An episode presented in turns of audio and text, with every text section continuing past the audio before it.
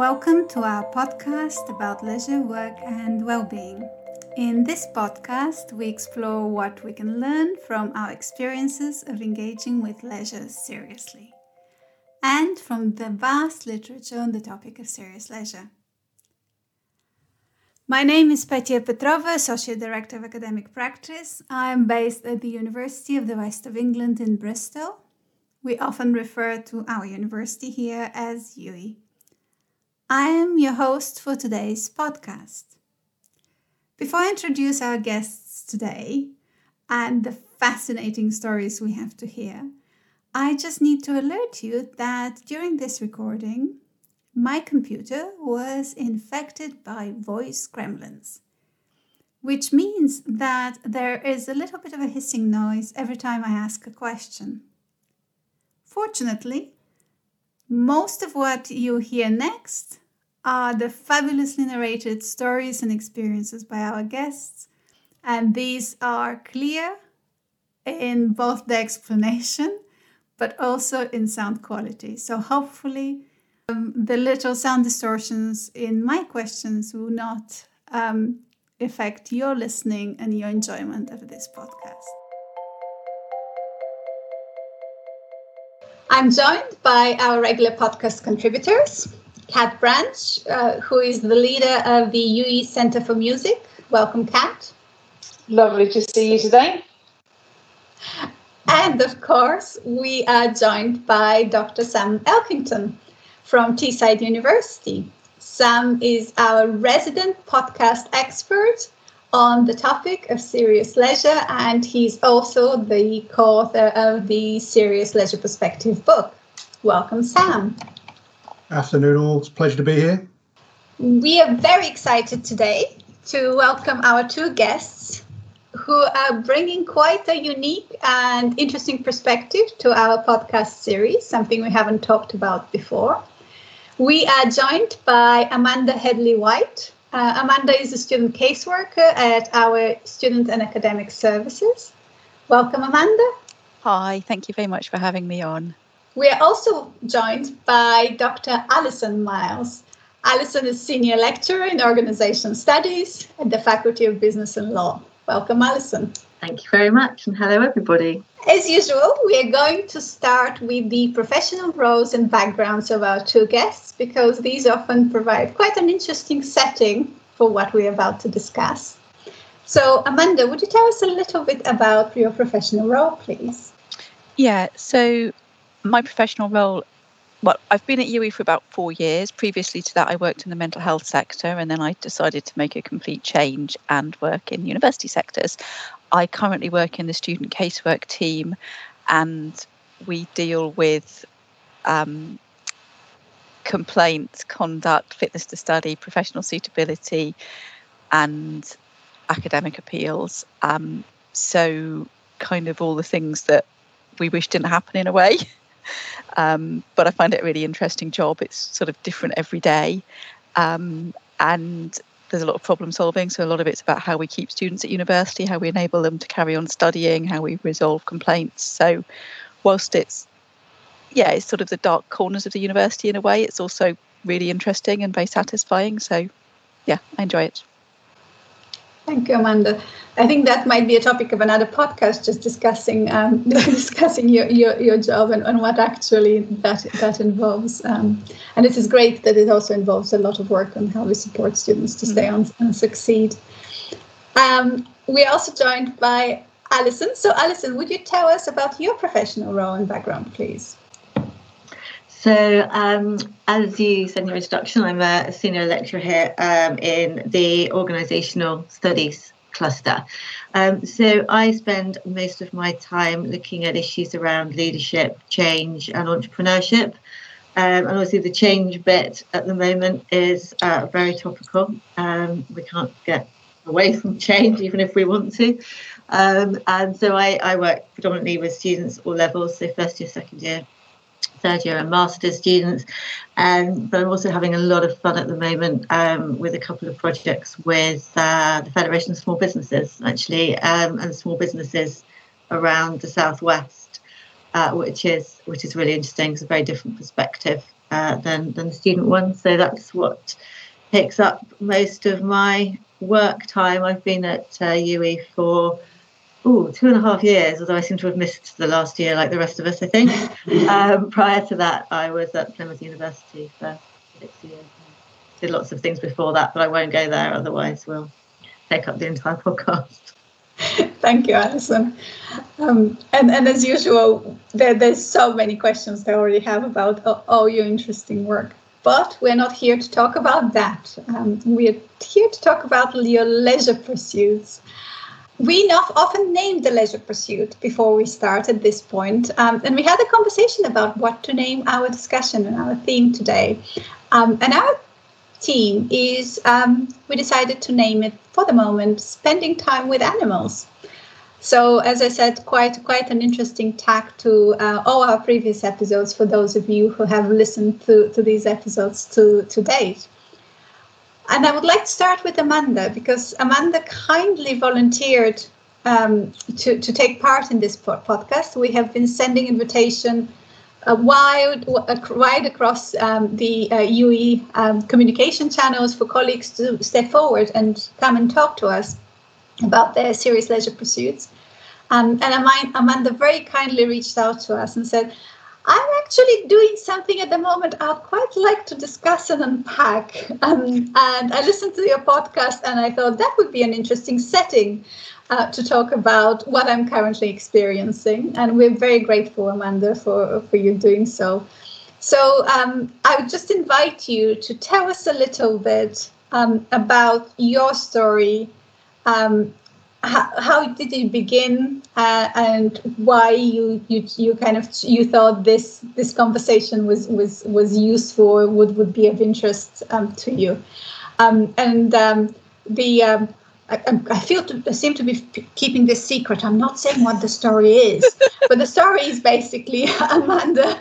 Uh, Amanda has a, a, horse she looks after, um, and that she spends a fair bit of time with and for. So, Amanda, just can you tell us a little bit about your story, please?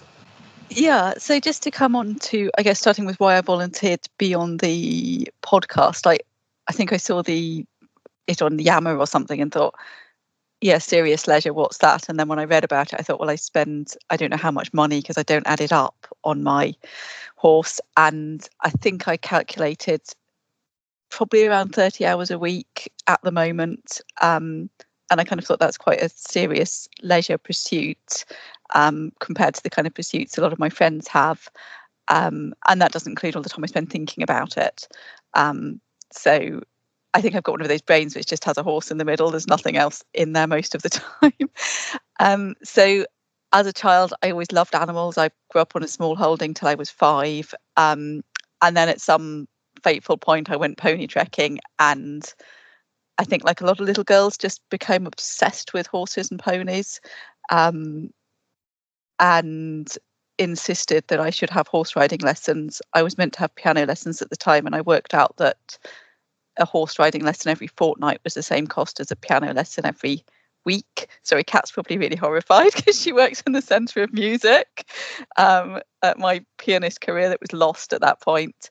Um, so although we didn't really have much money growing up, I rode at weekends, um, and I and I think I just spent all my mental energy and emotional energy around horses. I drew horses, I read about horses, I thought about horses, I dreamt about horses, I pretended I was riding horses, I pretended I was a horse.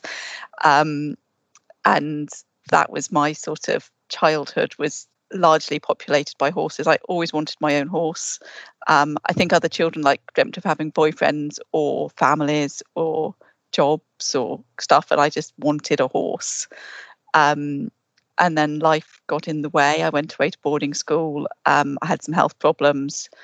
Um, so horses kind of took a real backseat for quite a long time. Um, certainly, like the reality of a horse and the physicality of one did, I still thought about them. Um, and then I decided to start riding again.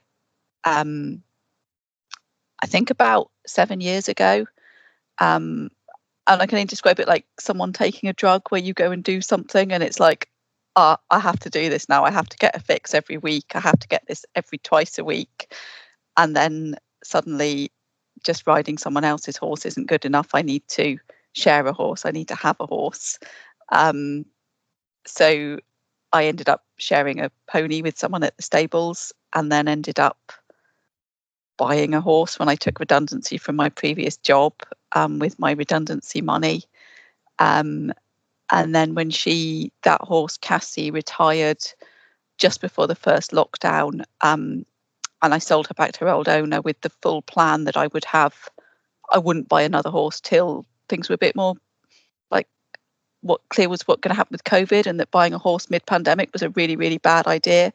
And two hours after I sold her, I bought Blossom, the next horse, um, which I bought. I'd been planning on buying her from the owners of the stables where I ride, so it wasn't just that I went and saw a random horse in a field and said, "Here's however many thousand pounds." It was, it it was a bit more planned than that, but it was, um, yeah, slightly quicker than I'd planned.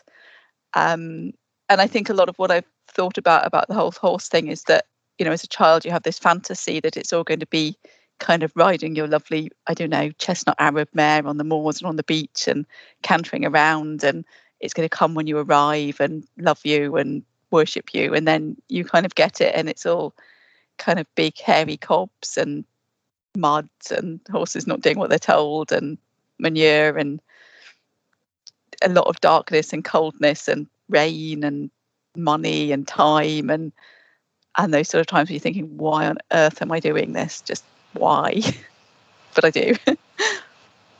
Thank you, Amanda.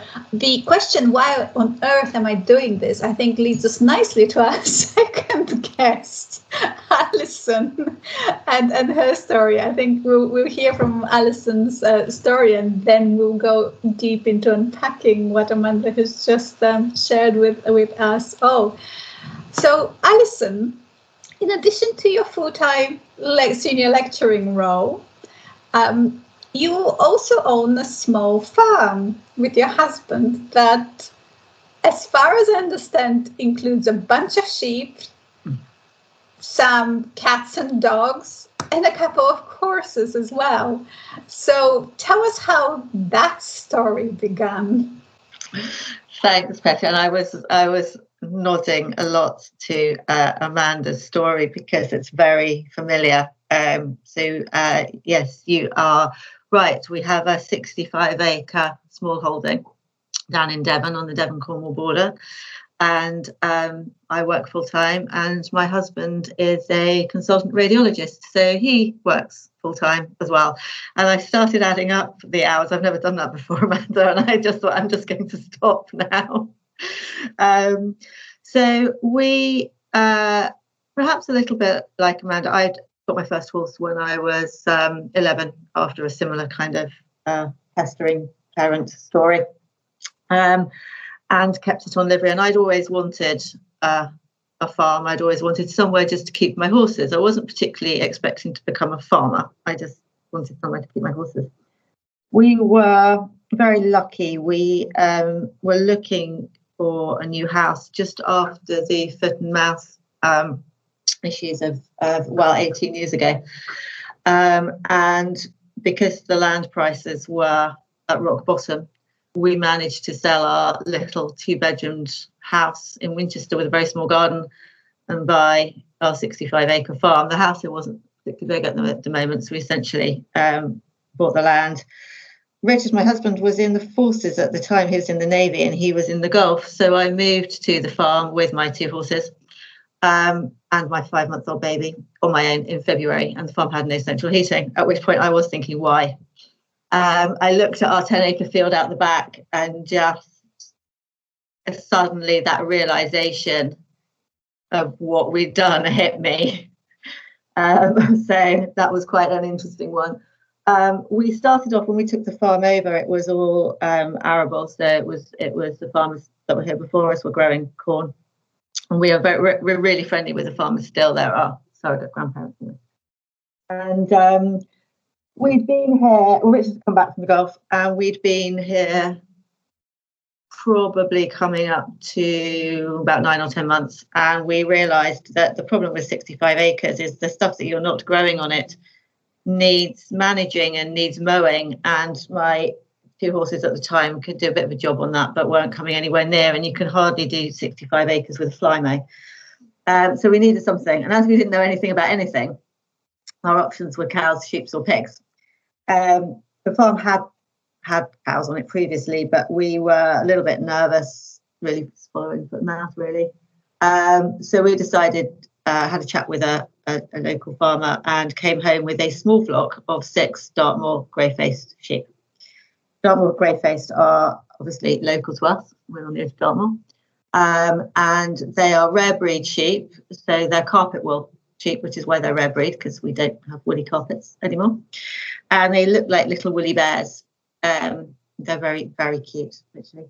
Um, and uh, we were sort of told by the people that we got the sheep from that we didn't have a dog. Well, we had a um, a, a spaniel at the time, um, and um, so we decided at at um, at this point that we didn't particularly want to get another dog. So the people that we got the uh, sheep from said, well, if you train them to come for a bucket of food, you can wander them around without needing the the, the collie.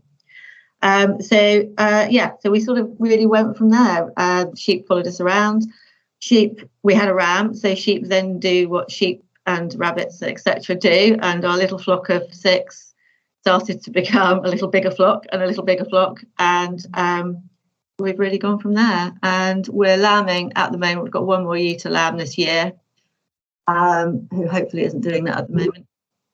And um, well, to give you an idea, um, this might be quite an interesting one for, for Sam to pick up, I don't know. But to give you an idea, Richard has been up every night for the last 12 days now, just checking the ewes for lambing. Um, we routine, we got up at six o'clock this morning, which isn't unusual because we all do a couple of hours before we start any work. And we finished last night at nine o'clock when it was just starting to get dark because we did the dams and the horses at the same time. Um, and obviously, all our weekends are, are taken up with doing farm related stuff, not always sheep, to be honest. They don't always take a lot of time. So, there we go. Thank you, Alison. This sounds uh, very interesting in both your cases because is this about serious leisure or serious labor that you're involved with on an ongoing basis? So, before we get into that side of things, um, my question really is, and you have touched upon this, both of you, a little bit, but I really want to unpack what's the appeal and what's the benefit um, to you. Um, can we start with Amanda, please? So you talked about the appeal in terms of in anticipation of the, the experience buying buying a horse and looking after the horse, but what's the appeal and benefit of having a horse? Um, I guess that I love spending time with them. Basically, is what it comes down to. So I find it very, not say relaxing, but very all-encompassing being with a horse. So when you're with a horse, because they're sensitive to emotions, you need to be able to switch off from all the stuff that's been going off in the day and kind of down regulate yourself in a way. I'm not good at anything like mindfulness, so I find that very difficult. But if I'm with an animal that weighs, I don't know, getting on for 90 stone, and I'm aware that she's picking up on my stress, that is a good motivation to kind of calm down my breathing and to calm myself down. Um, I just like one example was last night after I'd ridden Blossom, I was untacking her and she does this thing where she loves her ears scratched like a cat.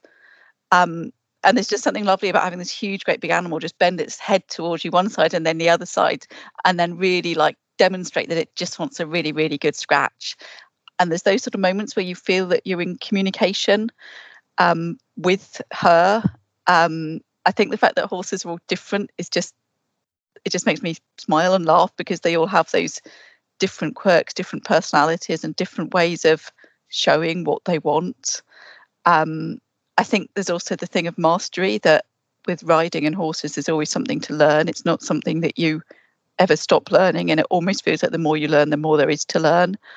Um, and I guess for someone who likes learning, that's quite important. Um, and those odd moments where something goes right, and you think, "Yeah, I've got that I've got her working like I want her to go. Um, that's worked are just so satisfying. So I think there's all of all of that really. um, and just that it it kind of takes up a lot of mental energy. I quite like because I don't have children. I don't have a job that I want to think about outside of work, particularly. So it's a sort of thing to focus on. I know that I don't know that probably sounds really weird, um, and it's an identity as well. Um, I think definitely, um, but I don't know what it is with kind of girls, women, and horses. There's just a, a thing there that you probably can't quite put your finger on as to why it is that horses are so attractive and so all encompassing. Um, and I yeah, I don't know, Alison might have more to say about why that why that is that they they can kind of easily take up so much time and money and effort and heartache and still be worth it. Um, because people who don't get horses don't get that. Thank you, Amanda. I think that's um, quite an interesting ex- exposition of an answer you just you just gave gave us, and um, you um, you kind of uh, threw the question back at uh, at Alison about the question why, and um, I, I, also know that Sam would have a lot to unpack in your answer, uh, but uh, let's just move on to Alison and, and just see see Alison how would you respond to Amanda's question. Well, I could uh, sit and talk horses to Amanda all day um, because, like Amanda, um, they they take up our lives. We've got three, and we're buying another one because obviously you can't have enough horses in your life. Um, so there we go, and they're all very different personalities, um, and and I completely, utterly get the physicality of it. We've got um, a cobby boy and we've got a full Arab dragon in the yard, um, and and then one in the middle. Um, and it is it is that that caring for them as well, and that responsibility, and that responsibility is there for the sheep as well as the horses. It's there for for us in in in everything that we do, and it, it is that responsibility of that if I don't go and look after those sheep or look after that horse or whatever. Nobody else is going to. Well, my daughter will in in this case, but you know, if I cajole her um, with the sheep, not with the horses, but uh, uh, it's it is that. Um, yeah, sometimes like, well, I've been talking ab- about this with my husband. Actually, it's like, why why are we doing this? and he sort of looked at me and said, um, I I don't know really. I just because we enjoy it. And I said, we enjoy it when it's blowing a northeasterly gale and it's sleeting and it's horizontal. Um, but we we do enjoy it, and on, on on the why with the sheep certainly. The sheep have personalities as well. I mean, I think people can maybe understand horses having personalities in the same way that if you've got cats or dogs, you know your cat or your dog has got a personality. The horse definitely have personalities. But I don't think I was particularly prepared for the sheep having personalities when we got sheep. I thought they'd just be sheep, really. And they do. And what's so lovely about um, the ewes and and certainly with the lambs at the moment is that the lambs will play. Um, and so when it gets to sort of early evening, the lambs will start to just run around the field and play with each other. So the ewes will be eating and they'll just go on like a little bunch of kids and they'll jump onto anything, whether it, at the moment it's a log that's out there, but it's been upturned feed troughs and stuff before, and one will jump on. And it's almost like they're playing I'm the King of the Castle. The one will jump on and jump off, and then another one will jump on and jump off. And they they are quite clearly playing. And there was a lovely moment. We had one lamb early this year because we're despite we're still learning, as Amanda said. I don't think you ever stop. And despite the fact we've been doing this for 18 years now, we're not very good farmers. we try, um, but we had one lamb early. Um, so he's he hasn't had any friends to play with. He's quite big now, um, and we put him in with the other lambs, and he was playing with them, and it was so sweet because I've not seen him properly play before uh, and that was really really nice to see. Um, so yeah, the the the lambs are very cute. The other thing they do, which I think surprises people, is um, they stand on top of the ewes. So if the ewes are lying down, well, they they sort of sit down a bit like a cat does or a dog does, you know, they sort of um, sphinx like, and um, the lambs will jump onto their backs, um, mainly if it's cold. they'll they'll go on for warmth. And the ewes also look after each other, so you'll get one ewe who'll be looking after sort of three or four lambs, uh, because especially some of the younger ones just wander off. Um, so they leave it with with Granny, um, and, and Granny looks after them. So um, yeah, they're every year I think why why are we lambing? Um, but then when we do lamb, it's worth it. It's worth the six o'clock in the morning than the getting up at midnight to make sure they're okay. So I think that's why we do it. Thank you, Alison. It's it's always an interesting conversation when we're passionate about something and you sit down and say, "Why am I doing this?" And I never actually thought about it. It just feels right. Um, but to actually name how and why it feels right, um, it can be difficult. Talking about naming things, I know Sam has a lot to unpack in the two stories we've heard thus far. Um, and I wonder what Sam thinks of this um, for these two examples and how and if they fit with the serious leisure pursuit given the nature of what we're discussing today. Sam. Yeah, you might have noticed I've been frantically writing some notes down here. It's, Yep. it's really, really interesting. I, th- there's not, from what I can draw out of my my uh, kind of awareness of the serious leisure perspective, uh, a great deal written on this in terms of a, a, a kind of a designated area of serious leisure. But it, you know, in terms of trying to make some sense of this, if you like, as a core activity, or the, the different, because obviously both examples are quite different. Although, you know, live livestock are at the at the centre, you know, um, and I think um, you both mentioned, you know, the caring and responsibility aspect is something that's very strong, um, and that certainly comes through in, in how you're um, how you're talking. But actually, in terms of both of the examples, they are quite different in the sense that you know so so for for amanda and alison you know if we're talking about serious leisure there's typically three types. So we've got the the amateur leisure pursuits which typically have professional counterparts. But you know we're as amateurs we're not we're not working in that professional capacity Hobby, hobbyists who are tend to be activity participants but with no kind of amateur equivalence uh, to, to say and then you've got the volunteers um, so volunteer, you know, the altruistic nature of volunteering. Um, there is another one which I'll get to because I think that's where one of these sits. But I, I, I would certainly think, in terms of Amanda, you, know, the, it certainly strikes me as a as a hobbyist activity. It's a hobby in the sense that, you know, I know there are competitive elements to horse riding, but that from the narrative you've told me, that's not part of why you do what you do. Is that is that true? or is, Um, is there an element of that? I I guess I'm very aware when I'm riding that a lot of people at the yard where I ride are serious competitors and compete for Wales or you know at a national level. Um, I have competed at a much lower level with my previous horse, and I partly bought Blossom, my current horse, because she has a she's sort of been trained to do dressage, and she's a potential competition horse. Um, obviously, in the middle of a pandemic, that's been really on the back burner. Yeah. Um, so, although I'd never see myself as a professional competitor in any way, shape, or form, the competing is definitely part of what I want to do. Okay. Um, and there is that, I guess, sometimes really uncomfortable comparison when I ride against, uh, alongside riders who are professionals or much more professional than me Mhm. um, and competing at a high level. That there's that comparison of, yes, I'm just the hobbyist with my um, big hairy cob.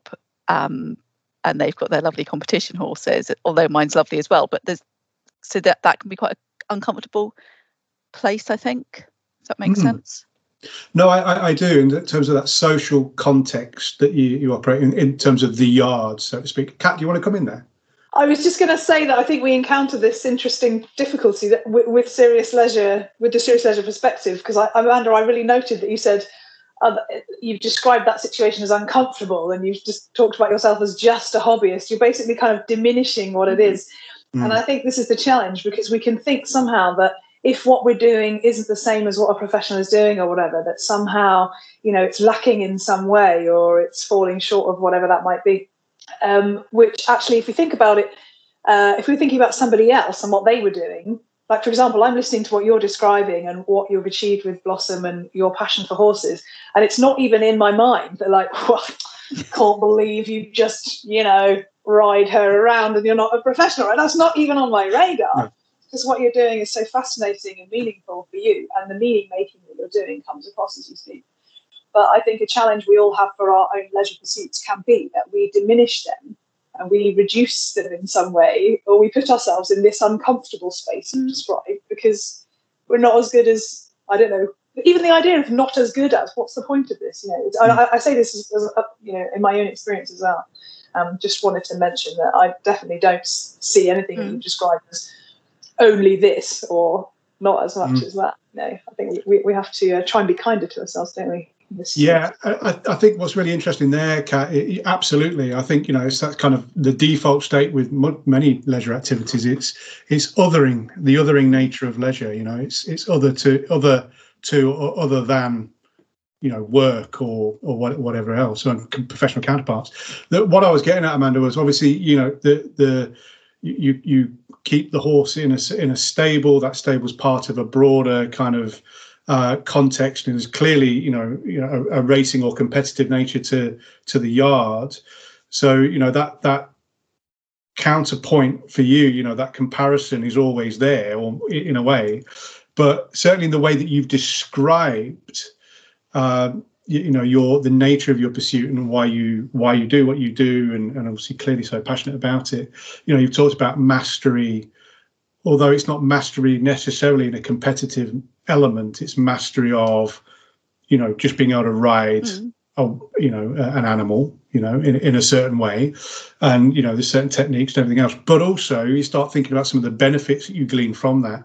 You talked about the the clear you know obviously um, animal therapy is huge. Mm. You know that's that started to happen just before pandemic for our own institution where we used to have uh, different animals come onto campus for example uh, uh, so we recognise this as being beneficial to our well-being. But I, what I really liked about what you were saying there was around your identity, the you know the the attachment you have to the core activity of, you know, caring for and having responsibility for the horse, but uh, but also what that then means for your own identity work as well. So and how yeah, I I kind of want to be able to go and do that competitive thing, but on my own terms, mm. which makes it kind of a um, you know, it still very much sits within for me. It sits within the hobbyist kind of uh, realm of serious leisure, but kind of maybe a, hob- a, a hobbyist sport. Uh, and a previous podcast we talked about um, fly fishing, and it's a similar kind of thing there. And there's specializations, and you you could do dressage, dressage, and, and a number of different activities within that. But so I, I certainly see that. But it's fundamentally hobbyist activity born out of that you know that self-interest you know it's it's nothing for anybody else it's just about me you know this is this is this is what this means to me this is what it's all about now on the flip side because uh, i'm wary of time you went on for i mean i've got about 14 pages of notes so we haven't got that kind of time but um so in many ways alison your, your narrative's similar you know in terms of you know that self-interest and and some of the benefits that you, you glean out of out of what you do and um, obviously still come to grips with, with, why you do what you do. I think clearly, but that's a journey, isn't it? And this idea of a um, uh, we, we find a career in our in our in our le- uh, serious leisure pursuits.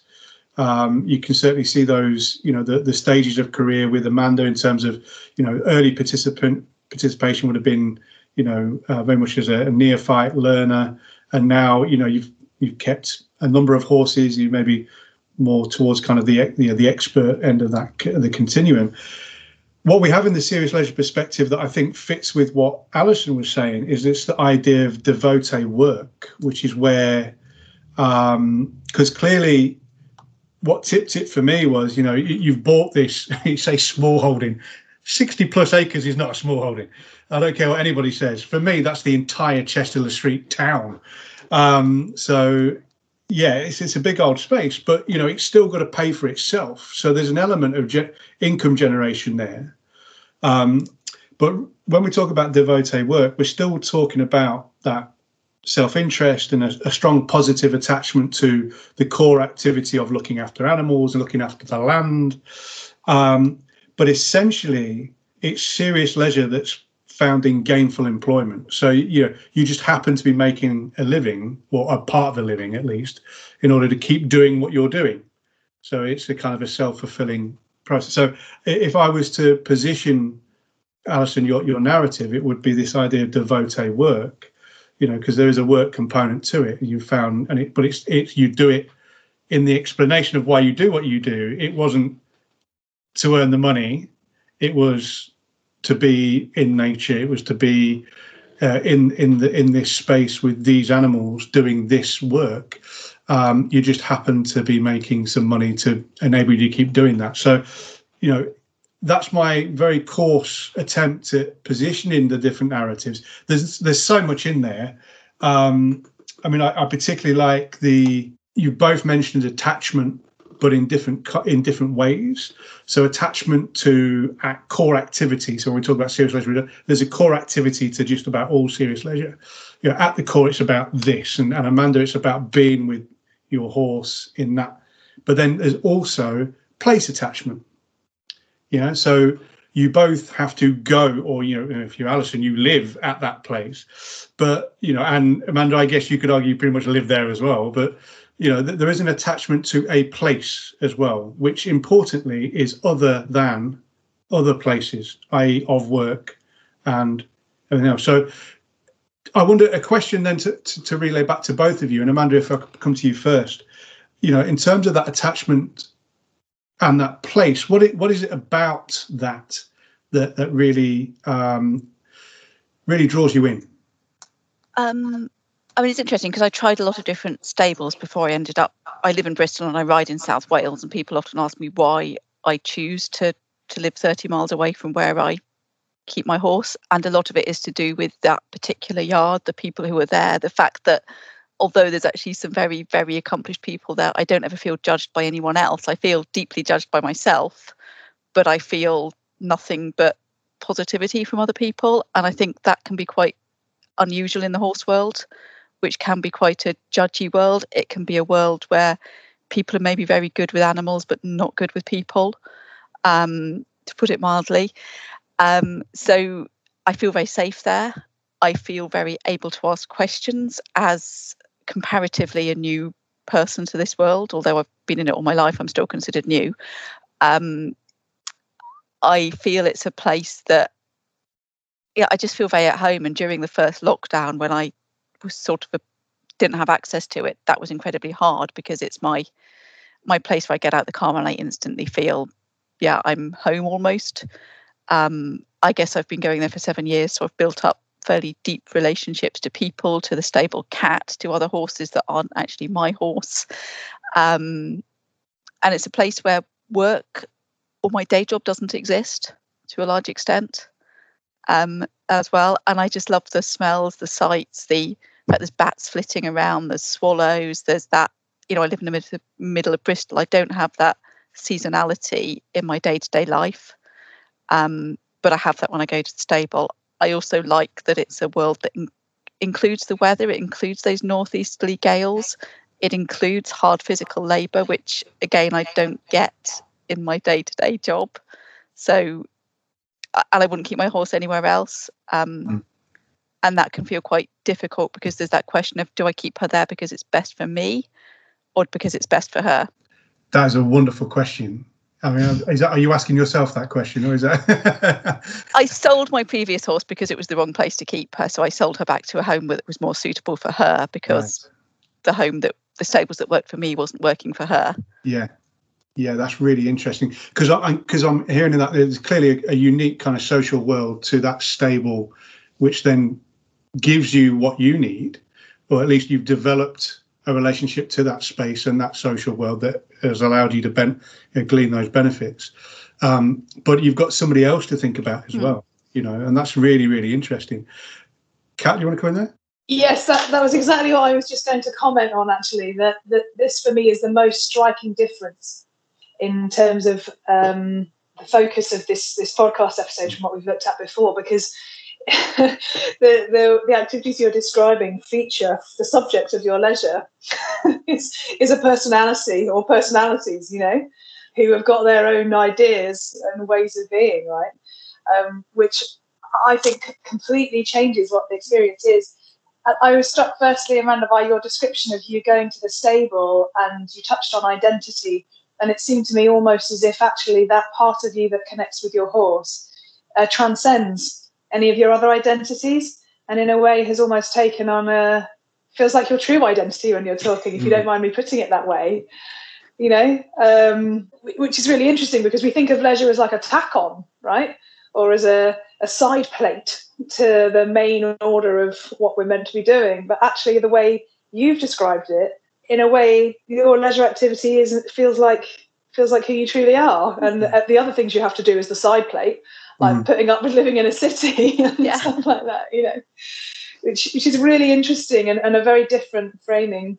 Um, and I think for me, I feel as if the, the presence of these personalities of your horse and Alison, the, all the animals you've described with your sheep and your horses and your dogs and cats, um, brings a different level of emotional investment because there's these central relationships at the heart of what's happening. And mm. I think often in our, our previous discussions about serious leisure, when we talk about the uh, important relationships are often about our peers, you know, with like someone we're going fly fishing with or someone I'm making music with or something like that. But but interestingly, in this context, the significant relationship is with the subject of the leisure activity. Mm. who is also not a human, you know? And so you've got the responsibility, you have to do this caring aspect. And I just find this very interesting because in a way that leisure will hold its space. And like many of us have had to surrender different leisure activities because of COVID you know, we haven't been able to see people. I can't make music. I can't go and do my choirs and stuff. I just can't. But you have these individuals who are dependent.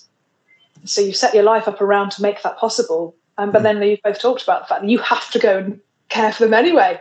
And so, in a way, it kind of secures that leisure in your life. Like, no one's going to take that from you, are they? Because those animals need you. And so you'll be there for them.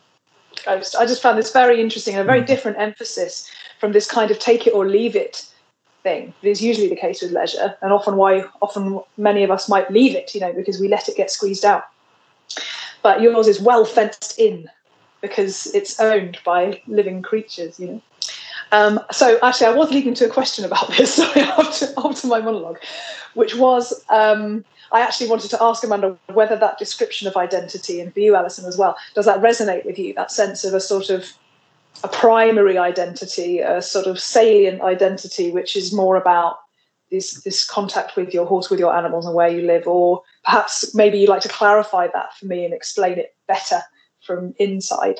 For me, um, absolutely, it, it's my identity, and yeah, I mean that's I, I think probably most of my friends probably wish it wasn't quite such a big part of my identity because they're they're probably not that interested in my horse. Um, and my partner, you know, it takes up a huge amount of time. Um, I think possibly because I haven't maybe had such a defined career path as some people, so I don't have that sense of yes, I'm an expert in this, or I'm a real have this real mastery over a particular subject, like um, I don't know, possibly Alison does. So there's that that sense of yeah, my job pays the wages. I find it very interesting. I enjoy it, but I don't identify as a student caseworker. That's not not how I think of myself. Um, identify myself as someone who has a horse um, primarily.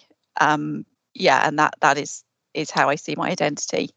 Um, and that feels like an identity that I've had since I was a child. Even though I didn't have a horse, I kind of identified that I should have had, if that makes sense. Alison, would you like to would you like to comment on that for me? Um, yeah, I com- I completely understand that, and I, I, it's interesting as we've been talking. I'm also looking at my family members as well, because obviously we're all in this together um, and seeing different identities. I completely get the identity with the horses. I think my identity with horses has been going on since I was a child, you know, a child as well. Um, so, and, and, I see that identity with my 16 year old. My 16 year old is the, the, the horse one. Um, and her identity is absolutely around those horses. Um, we we do have competition horses, but we've kind of grown with them, if that makes sense. Um, and and they are seen as each one of them is a team. So it's so Team Hurry is Martha and Hurry, and he is a very very different team to Team Matt, who's the grouchy dragon one, um, who's a very different team to Team Bob, who is Martha and Bob, um, who's the the copy one. Um, and, and I, I, think maybe that gives you a, an idea of that that difference. Uh, we don't particularly have Team Sheep; they are different. Um, I don't have Team Team Number Seven or Team Number Eight because they're numbered, so we know which years go with which lambs. Um, but they do have uh, names. Um, quite often, we we name a lot of them, and you can tell them apart. Um, but just thinking about the the identity, um, yeah, I do. I think have an identity as a smallholder. We're not, we're not farmers because we don't have the, the big farms, you know, the 300 acre pluses. Uh, but you're absolutely right. Something I think you said earlier on about, you know, there's not there's nothing small about 65 acres. Uh, it's it's basically uh, too small to make any money and too big to not do something with. That's the problem with it. Um, but I think what's quite interesting is I, I, had horses on livery for, for a long time before we moved to the farm. And, and when we got here, I suddenly realized that there were big gaps in my knowledge, actually know what I was doing. Um, and the what I find now is the blurring. I used to keep my horse an hour and a half away from where I used to live. I used to live in Winchestershire. I kept her at West Wealth. Um, but now it's a blurring because I don't have anywhere to get away from. I don't have a livery yard to go to it's it's lovely. Um, it's the same with the, the sheep. I don't have somewhere to go to see them. They're here. I mean, literally in the house if I don't shut the door if they happen to be out in the garden. Um, and and while that is absolutely lovely, it's also a draw. And sometimes it's it's a little bit like having kids. You know, if for example we're in the middle of this, if the sheep get out or the horses get out, then I, I if or if I'm teaching, I have to go and do something about it because it's an animal. Um, you know, it's uh, it's so that blurring is quite interesting. Um, the um, the identity. I don't know whether uh, it's just worth saying that my husband is, I say, consultant radiologist. I think he sees himself far more as a farmer than he does a doctor because I think that's where he would he loves being a doctor, but he would he's happiest when he's messing about on the farm. Thank you, Alison. Um, but well, everything has been so fascinating to, to listen to. But I think in your last comment, you alluded to some of the difficulties in all of this, because as Amanda told us earlier, nothing is quite as you imagined it, or, or you imagined it as a little girl having a pony. Um, we have about five minutes left, and I really want to talk about the nitty gritty of all this in the, the five the five minutes. The difficulty that exists in both your pursuits and the difficulty that you ignore and pursue on regardless. Um, so, Amanda, uh, Alison, you already touched upon some, some, some of that in terms of the, the lack of separation and sometimes becomes too much juggling both at this at the same time. I wonder what the difficulties are for Amanda. I think for me, a lot of the difficulty is around guilt and the balance of my life and my horse life. Um, I keep my horse a livery stable, so I have days when I pay someone else to care for her, basically, um, which I end up feeling quite guilty about. But then I also feel quite guilty when I'm at the stable and I'm ignoring my partner. Um, so there's this big, huge demand uh, of the horse and the guilt of of not always being able to meet her needs, even though I know she doesn't really care who meets her needs. Um, I think there is that that sense that actually, I guess a lot of being with a horse is hard work, and I don't really see that as a difficulty. I think the tiredness can be hard. Like you know, I got home, I don't know, quarter to ten last night, um, and that's regular throughout the week. Um, not every day, but it's common. Um, I think the sort of weariness you get sometimes when you find that you need to do the hay nets and you have to go and find a Stanley knife and open a bale of hay in the freezing cold and the pouring rain. And it's really late and the horses start kicking the stable door and it's and you just feel absolutely exhausted because um, you've already worked a full day. Um, I think that can be difficult. I think for me, the self comparison and the feeling I haven't got as good mastery as I want is really difficult. And that's probably the hardest.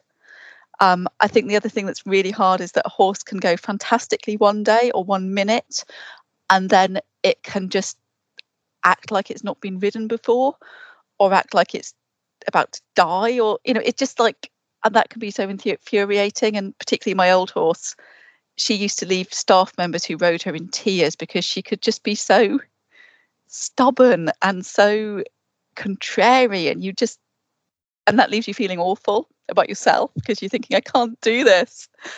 And it takes all my time and money and I can't do it. And I think for me that's the hardest bit. I don't at the end of the day mind the gales and the horse poo and the that stuff. It's that sense of when that relationship isn't going well is the really hard thing. Um, that's the hardest thing is for me. And I think I haven't been there yet. But if I was had a horse in it was the end of its life, that would be very hard. Um, you know, when animal's ill, that's hard when I had to sell my previous horse because what I could provide wasn't what she needed, that was really hard. Um, so I think those for me are the really difficult things. Um, and I can spend far more time worrying about my horse than I do about work. That's the difficulty for me. So it's the flip side of this lovely relationship is that it's also can be a really tricky relationship. Alison, did you want to comment on that just quickly? Yeah, um, I will try and steer away from the horse stuff, I was nodding um, to, to everything Amanda was saying. And, and sometimes, certainly, my younger daughter will come in and say, Oh, if you'd just meet me a quarter of the way, that would be so nice. Um, so, yeah, if you think about train a dog and, and multiply it uh, a lot, I think. Um, so, with us, um, with the, the sheep and the farm in general, really, um, it's it is physical. It is um, being out in the cold and the wet and looking for, yeah, you know, the Stanley knife to do whatever it is you're doing, trying to get to the feeds, trying to. Uh, it's ice on the on the buckets, which is the key thing. I remember posting a, a picture of one of those lovely chilly mornings in February on our group. We have a group chat in our team at work, and um, and I knew what happened. Everyone's going, "Oh, isn't it lovely? Isn't it amazing?" I was utterly freezing. My hands were frozen, my feet were freezing, and I was standing on buckets, uh, water troughs, trying to break the ice for the sheep. The horses were fine because their stuff's insulated. Um, but the sheep troughs are out in the middle of the field and then looking for something to try and break the ice with, thinking, oh, why? Why? But it was a beautiful morning, and I wouldn't have gone out in that morning if I hadn't have had to go around and break the ice on the sheep buckets. Um, so with the sheep, it is cold. It is um, it is difficult when we lose one. We didn't do too badly this year, but we lost a couple of lambs, and it's heartbreaking when that happens. Um, so it's it, it it it if you know if you have livestock, you have dead stock, and that's it is awful, uh, and you have to be prepared for that. I think. Um, but those are the key things. The sheep are pretty good. Okay, wonderful. No, so just bringing all that together, I mean, th- this more so, I think, than any previous podcast. I mean, I don't know if Petya and uh, Kat will agree with me here, but you, you've been talking about how hard it is in terms of, you know, and we, we use the word labour, but actually, what, what I'm hearing here is this idea of emotional labour, which is really front and centre. You know, there's an emotional labour to this. Um, to this the, the core activities of, of, both of your narratives, and I think more so than perhaps any other any other podcast we've done so far. I think that's very much down to the nature of the activities. But through that emotional labour, and because of that emotional labour, you know, we get a clear there's a commitment there to keep going, to persevere, even because of those challenges, even because of the weather, or you know, the, because the horse isn't behaving itself, or whatever. You know, that perseverance is there um, but also that you know to to improve, to to do better, to be better, whether that be mastery in terms of riding a, the horse or to to manage the farm better, you know, to to to to receive better rewards back from the land, so to speak. So I think uh, as a, as an overarching kind of summary comment from me, that that idea of emotional labour has really come through quite profoundly for me. Um, I can see you both nodding there for everybody's benefit. I think there's a there's, there's a clear there's a clear sense that that's central to, to both of those uh, both of those narratives. But it's been really really interesting. I think so different to what we've had up to this point. and and yet, and and, and completely unashamedly so in terms of clear. Uh, clear commitment to well you know i actually identify as this first as opposed to anything else. And i think that's uh, a, a, healthy a healthy um, alternative interpretation as well. So really really really really interesting. Thank you so much for sharing your stories Thank you, Sam, for your commentary. This has been a fascinating podcast. We have come to an end. We can clearly talk about this for hours and hours more. I would like to take this opportunity to thank uh, our contributors today, our guests, Amanda Headley White and Alison Miles, and to thank Sam for his um, Elkington for his expertise, and to um, thank Kat Branch for her questions and insights that she brought to this conversation and to thank for Helge Gennestodir, who's patiently waited um, doing the recording today, um, and who's uh, also helping with our um, edits. Thank you, everyone. Thanks for listening. And until our next episode, when we talk about how we take our leisure seriously. Goodbye, everyone.